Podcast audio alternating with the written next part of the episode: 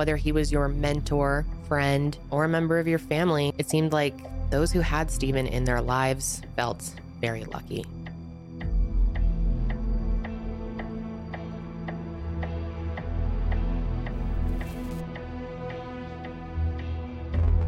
It works by constricting the blood vessels in the eyes, but when it's consumed orally in large doses, it shuts down the respiratory system and ultimately leads to death.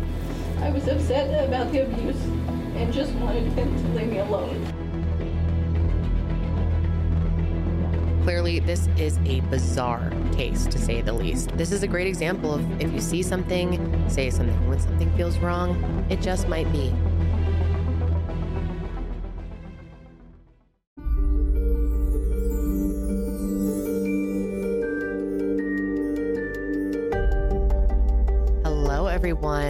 Welcome back. I'm so happy to have you here with me to discuss yet another case.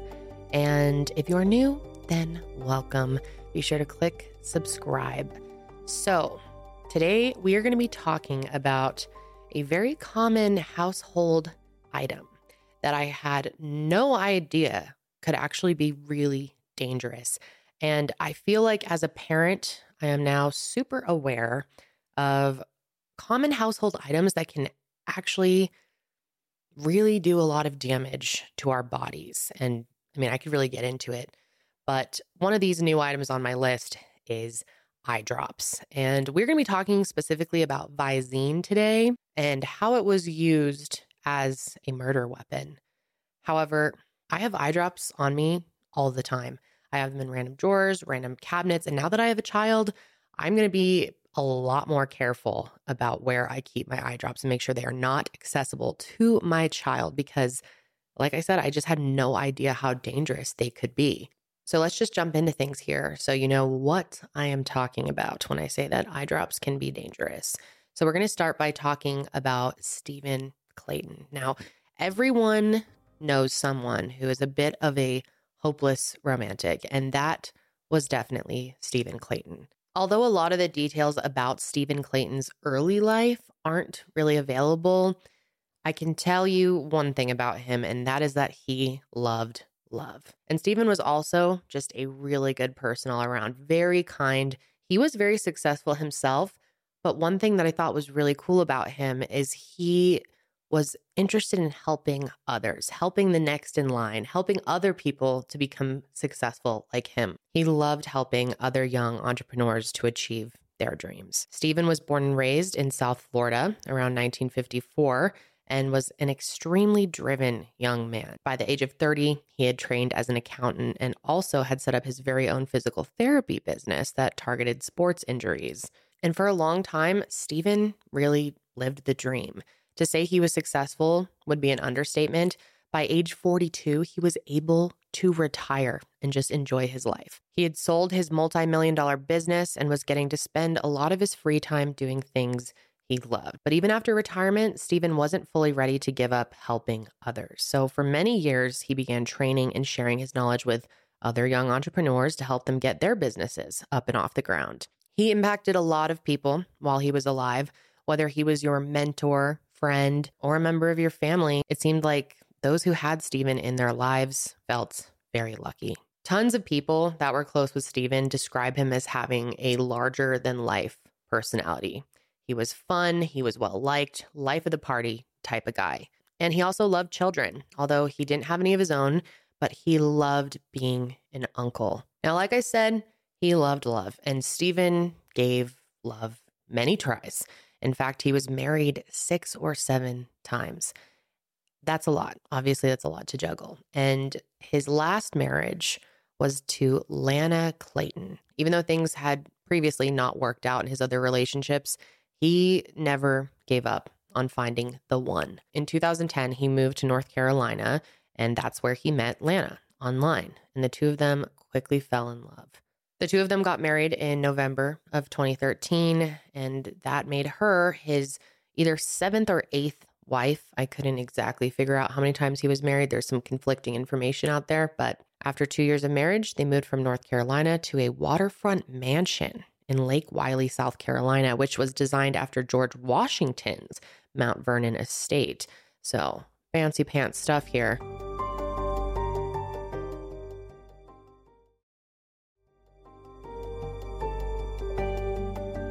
This place was absolutely gorgeous. Not my style, but very scenic, very idyllic, and was surrounded by nature. And Stephen had plenty of money to keep up with this lifestyle, even after being retired for many years at this point. However, Lana, on the other hand, was still working. She also seemed like a great person. She was a nurse, and not just a nurse. She was a nurse at several Veteran Affairs hospitals where she looked after veterans in need of care. And I'm guessing it was her caring qualities that Stephen first fell in love with. Obviously, not every nurse out there is a wonderful human. However, most of the nurses I've come in contact with are incredible angels on earth, in my opinion. And for the most part, it does take a very special, driven, and thoughtful person to become a nurse, or at least a good nurse. And that's exactly the type of person that Stephen wanted. For several years, his entire family got very close with Lana. To them, it appeared as though they made each other very happy. And on the outside, there were no signs of anything that could be wrong between the two of them, which would heavily contradict what Lana ended up saying about their marriage later on. And Lana is the only one that will truly understand what caused this shift. There's a lot that we don't know about what happened in the later part of their marriage. But by July 21st, 2018, there would no longer be a Mr. and Mrs. Clayton. That day, around 1 p.m., Lana comes bursting out of her house and runs into the street and flags down a motorcyclist named James Blackledge, and she is hysterical. She told him that her husband needed help and that she needed him to call 911. So, of course, James wants to help. He calls 911 and then he watches her run to another neighbor's house to try to get additional help. And again, she is frantic. And as he's standing there on the phone with dispatch trying to get emergency services out to the location, he notices that when Lana gets this neighbor, only the neighbor enters the house to check on Stephen and Lana stays outside. Now, of course, I can totally see why if there's a traumatic situation in a house that you may not want to go back in. But in this scenario, I truly believe that every action Lana took was deliberate and calculated. Eventually, EMS gets there, and when they do, they enter the house. In the body cam footage, you can see that they're walking around, and eventually they realize that Stephen is at the bottom of the main staircase under a white sheet. And unfortunately, it was too late, and Stephen was pronounced dead on arrival. And at first, everything that Lana mentioned about Stephen's health, paired with how he appeared to have died, made it seem as if his death was truly accidental and natural. And according to Lana, Stephen had been recently experiencing vertigo, which is awful. It's kind of like a sudden, unexplained spinning sensation. You feel super dizzy. Normally, you have to lay down. Sometimes people will faint. And she went on to explain that he had been extremely ill the past couple of days and hadn't really been able to get out of bed. And again, at this point, she is obviously very distraught, as anyone would be. So here's how the day kind of played out, according to Lana. That morning, it was a typical morning. Stephen hadn't been feeling well, but she checked on him around 11 a.m. and he was fine. He was laying in their bed. I mean, he wasn't doing great by any means, but he was okay. He was alive. And then she decides to go out and mow the lawn. And it must have taken her a long time to mow the lawn. It was a big lawn, but it took her two hours. And when she came back inside, that's where she saw Stephen lying at the bottom of the staircase. So obviously, when you first hear this story, you would think, well, he wasn't doing great. He was experiencing vertigo. He was alone in the house. Maybe he was trying to walk down the stairs or something else happened to him. He becomes suddenly dizzy and falls down the stairs to his death. And Stephen wasn't the healthiest guy and he was, you know, a little older. So it didn't seem that out of the question that this could have been how he died. Several years prior to all this, Stephen had gone to the Bahamas and he went diving and ignored several basic rules of safety when it comes to diving. And he ended up getting very sick as a result of the actions he took. Basically, while he was diving, he went from very low pressure to very high pressure without giving his body time to adapt. And that is crucial. I don't know a lot about diving. I have an ear problem, so I can't dive, although I would love to.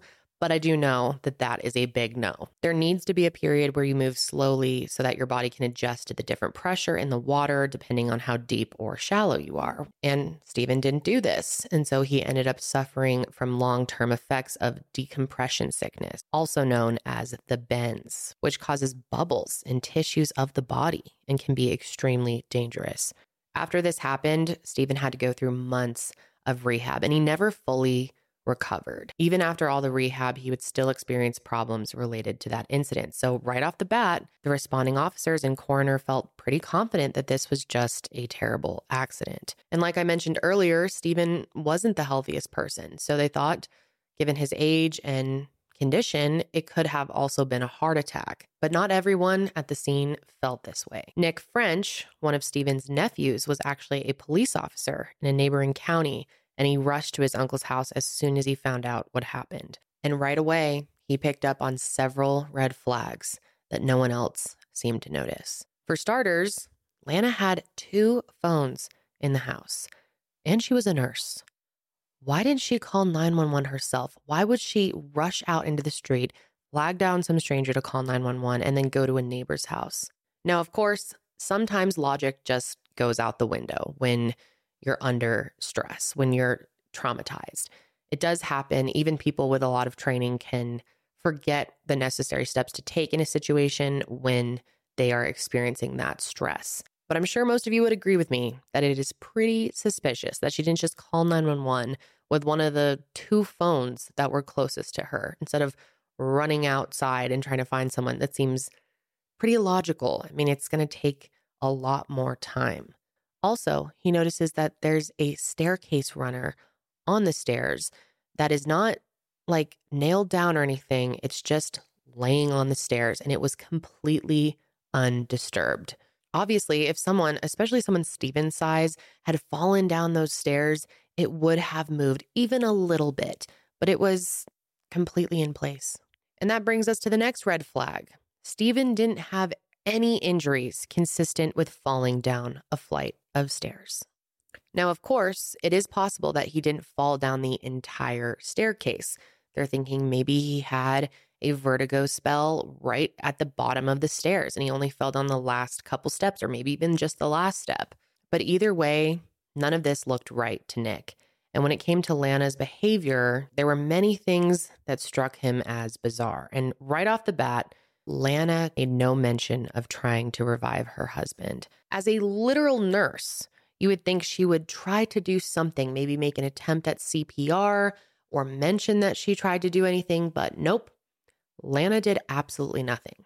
And if that wasn't weird enough, she starts immediately talking about how she wants to have him cremated and fast. She wants to get Stephen's body to the morgue immediately and have him cremated as soon as possible. The deputy coroner said that they would take his body and run some tests so they could see exactly what caused his death, you know, to give his wife some peace of mind. But Lana wasn't interested in understanding what happened to her husband. She wanted to get him to the morgue as fast as possible, start that cremation, and move on. So, big red flags here. If anyone even mentioned trying to figure out what happened to Stephen, trying to find his underlying cause of death, Lana seemed to get extremely uncomfortable. And eventually, she starts talking about how Stephen was secretly a big drug user and that she didn't want an autopsy because if that came out, it would ruin his reputation. But spoiler alert, he was not a big drug user by any means. He smoked a little weed here and there. He liked to have Long Island iced teas. That was his drink of choice. So none of this is making any sense. And Lana is looking more and more suspicious. And that wasn't the only thing she threw a fit about. When Nick talked about calling Steven's other nephew, Chris, Lana was not having it. Lana explains that she doesn't want Steven's nephew, Chris, to see him in that state because she doesn't think he should have to go through that. But the reality is, Chris was an adult and should at least be made aware of what happened before he finds out in some other way. Nick tried to convince her that they needed to tell Chris three times. And every time she was like, hell no. But Nick decided that Chris needed to know. And so he called him anyway. So while Lana is sitting on the couch talking to officers, very upset, he walks upstairs to make that call. And good thing he did because what he found confirmed that there was a lot more going on beneath the surface. For starters, Nick couldn't find Steven's cell phone anywhere. And this was unusual because Steven was someone who always had his phone on him. He figured it would be, you know, lying next to his bed, on the dresser, in the bed, somewhere in the room. But the phone was nowhere to be found, and it still hasn't been found to this day. And the next thing that he found that was very disturbing when he went upstairs was that their room was in terrible condition.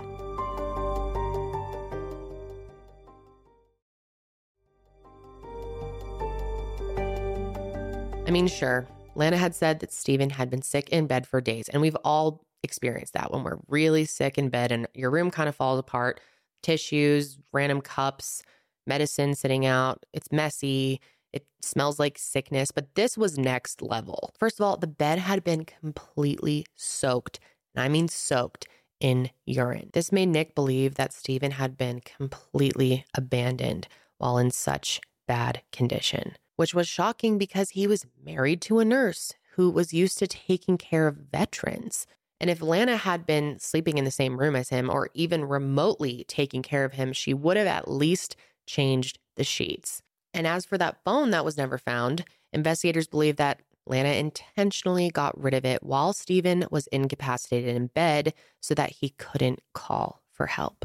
And investigators also think it's possible that she took his phone away from him days before he actually died because his sister, Rosie, hadn't been able to reach him for days, which was very uncharacteristic.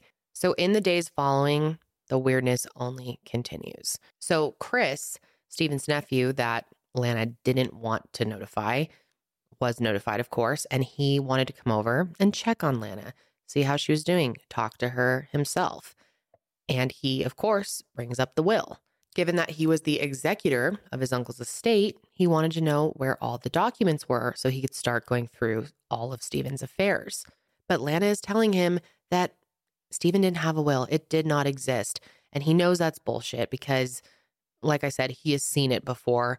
But also, why wouldn't Steven have a will, especially with how wealthy he was? He was smart. He would not have just not gotten a will made. And surprise, surprise, the Clayton family later found out that Lana had burned it. Turns out she had made herself a nice little fire and burned a bunch of legal documents. And of course, she did this because that would guarantee that she, as Stephen's wife, would be rewarded all of his assets according to South Carolina law.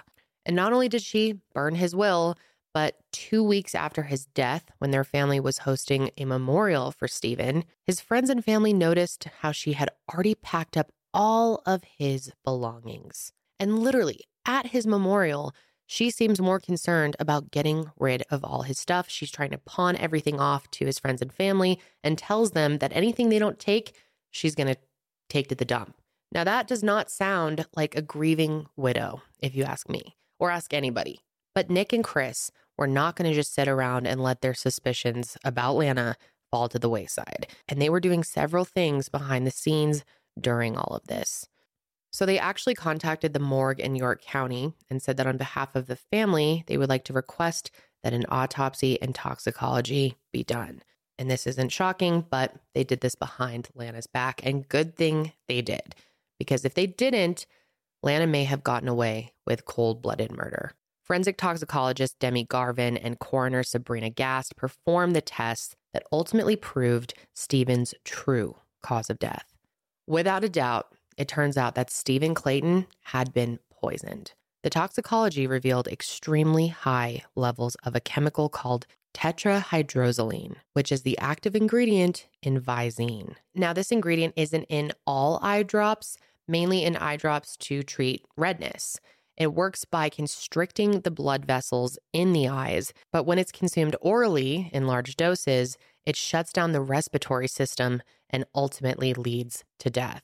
And because Visine is colorless, odorless, and tasteless, it can be consumed by someone without them ever knowing, which makes it very scary. If it's consumed in smaller doses, it leads to things that are not so fun, like vomiting and diarrhea. But if you take it in larger doses, like for example, if you down a whole bottle of Visine, you're looking at a situation that's much closer to death. And with this new information, investigators needed to find out if Stephen consumed the Visine intentionally or not. So Lana was brought in for questioning on August 29th, 2018, under the pretenses that she was not in trouble. She thought she got away with it at this point.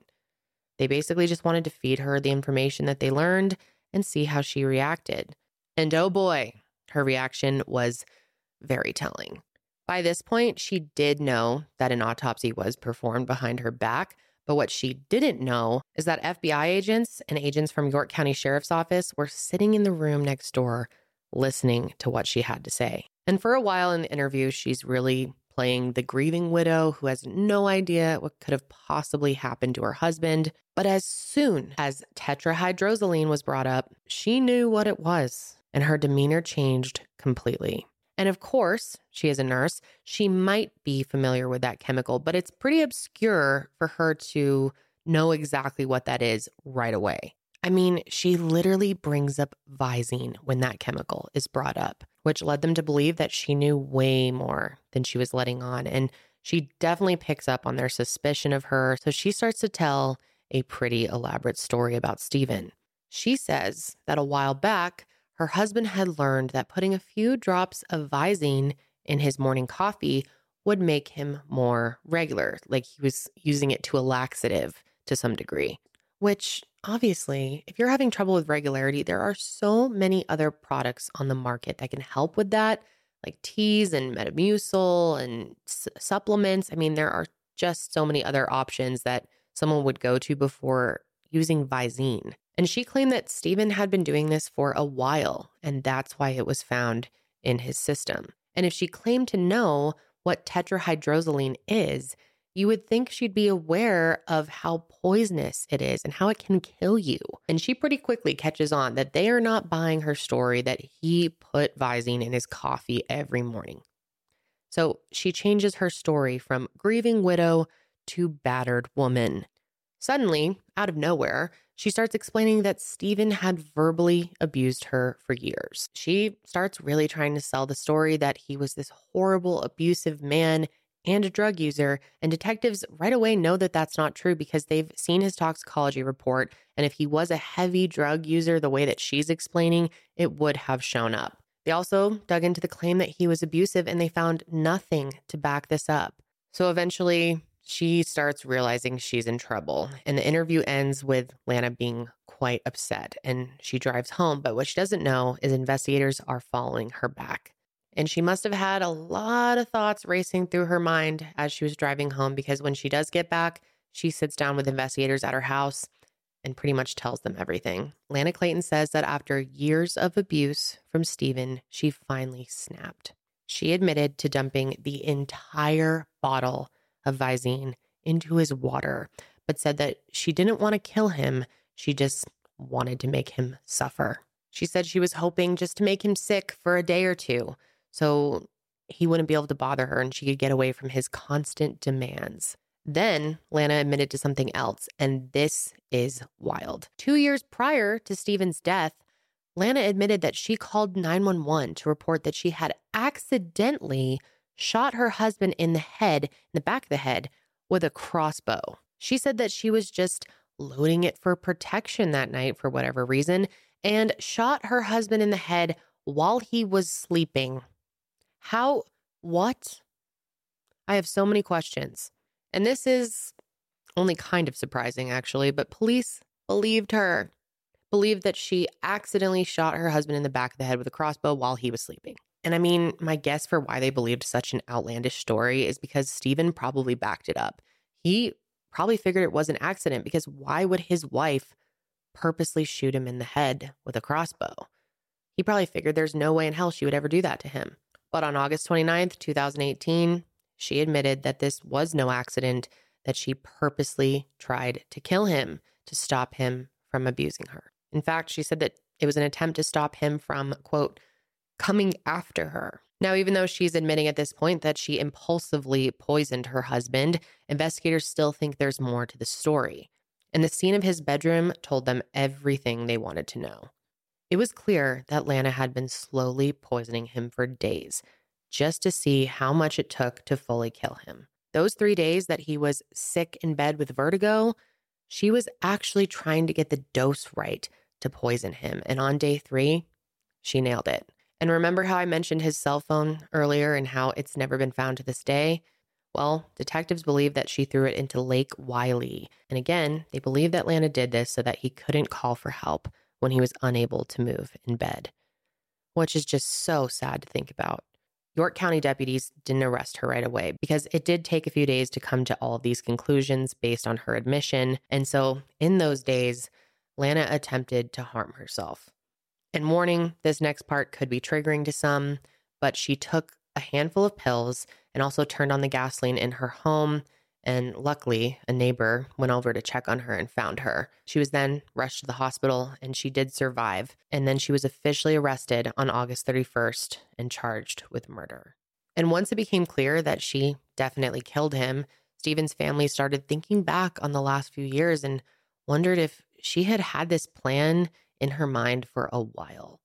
For example, they wondered if the move to South Carolina was deliberate because the law there states that if someone dies without a will, their spouse gets everything. They also thought about how Stephen had been experiencing these random bouts of sickness on and off for months, and even the best doctors couldn't tell him what was happening.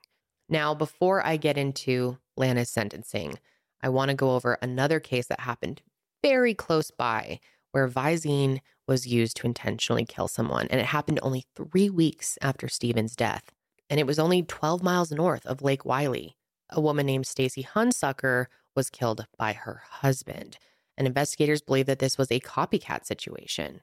And because of what happened to Stephen, they were able to very quickly determine what happened to Stacy. Her husband killed her to get access to her life insurance policy, and he had her cremated right away. But because she was an organ donor, they were able to run some tests. And that's how they were able to determine that she had been poisoned the same way as Stephen. And because of both of these cases, there have been some major changes made in the way that toxicologies are performed.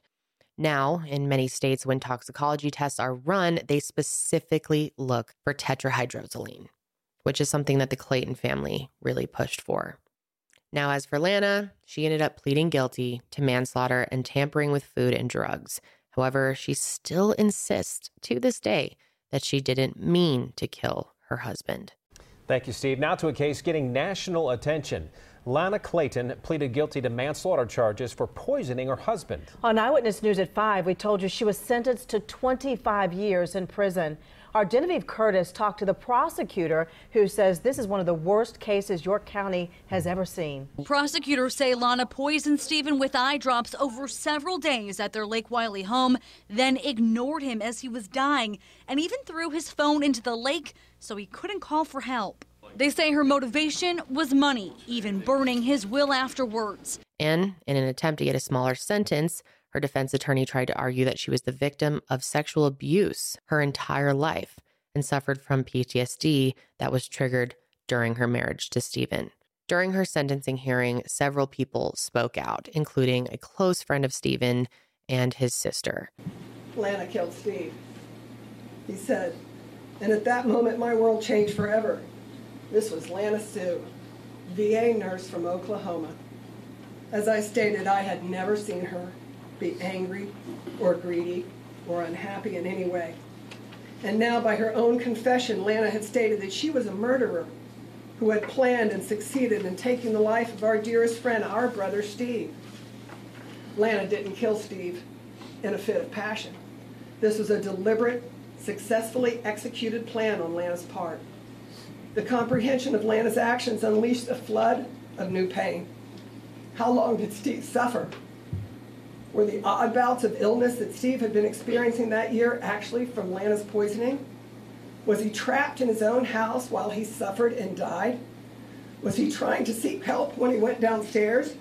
Did he know he was dying? While we'll never know the answers to these questions, my heart and soul weeps for what this may have been like for Steve. Now, along with the incredible grief over the loss of our dearest friend, we are faced with the heinous deceit of this evil murderer, who we thought was not only a good person, but whom we had also considered to be our friend. We had been completely fooled by Lana and never, have I been so fooled by anyone. She fooled one of the most brilliant men I've ever known in my life. My brother died a horrific death. I think my brother was screaming for his life. Ultimately, on January 16th, 2020, Lana Clayton was sentenced to 25 years in prison in the Leath Correctional Institution. York County woman has pled guilty to poisoning her husband with eye drops. Lana Sue Clayton accepted a plea deal to a voluntary manslaughter charge. She's been sentenced to 25 years behind bars. Her husband died in August of 2018. Toxicology tests showed poisonous levels of eye drops in his system. She later admitted to putting the drops in his food. Clearly, this is a bizarre case, to say the least, but I am so happy that Stephen's family pushed for the truth when they felt like something was off, when they felt like Lana was suspicious. This is a great example of if you see something, say something. When something feels wrong, it just might be. But as always, I want to hear your thoughts on this case, so let me know. And also, if you have any eye drops around the house, check and see if they have this chemical and make sure that they are stored properly if you have children or pets too. It's just something that you wouldn't really think about if you didn't know how toxic and deadly it can be.